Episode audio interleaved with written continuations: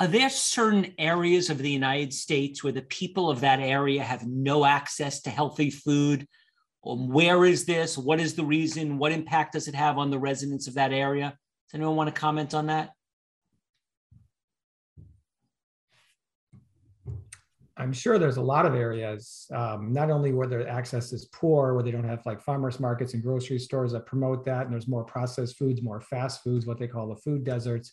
But I think a lot of the nowadays, thank goodness, with all these food delivery services, you can get things delivered. They tend to be more expensive. And I think the bigger issue is two things. Number one is fruits and vegetables.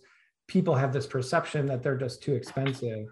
When you order them online, you get them delivered. If you order them organic, that's a problem. When you can find the right way and focus on beans and lentils and potatoes, they're dirt cheap. But I think that a lot of it is just actually more education as well. There's food deserts, and it makes it a huge issue. It's a big problem. And hopefully that's trying to be addressed, but there's still areas that it's just, it's abysmal. But if you educate people as about how important it is too, and we try to change the culture, hopefully that'll help. And there's no education, it's just not there. And so people just follow what tastes good, what's convenient, what's available. And that just results in what's not ideal. I am currently working with a couple of groups where we are petitioning the USDA to alter the federal school lunch program to allow a non-dairy alternative for Black, Asian, Hispanic, Native American, Pacific Islander children who are lactose intolerant, because right now it mandates that all children be provided dairy milk as part of their school lunch.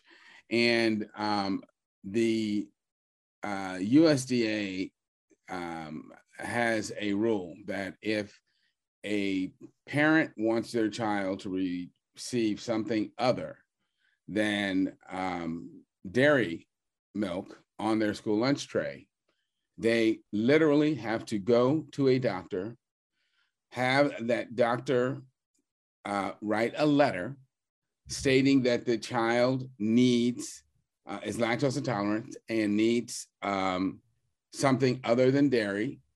And then the parent brings the letter to the school where the child is enrolled. And the letter is then taken by the school administrator and goes into the system.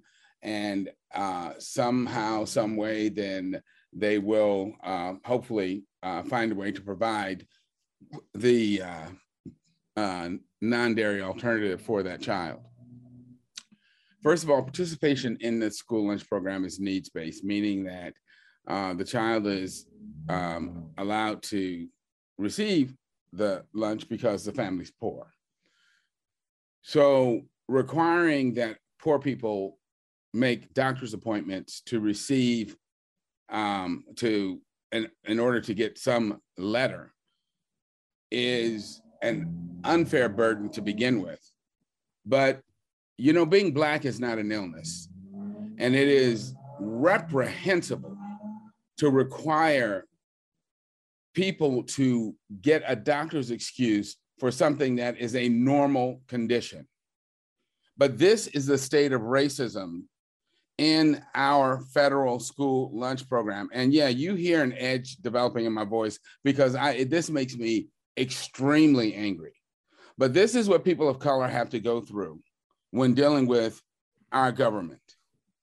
For everybody who's out there listening to this right now, it'd be really nice if you sent letters, emails, whatever you can to your representative telling them they need to change the federal school lunch program right now, because this is cruel to provide food to these children that they know is going to make them sick.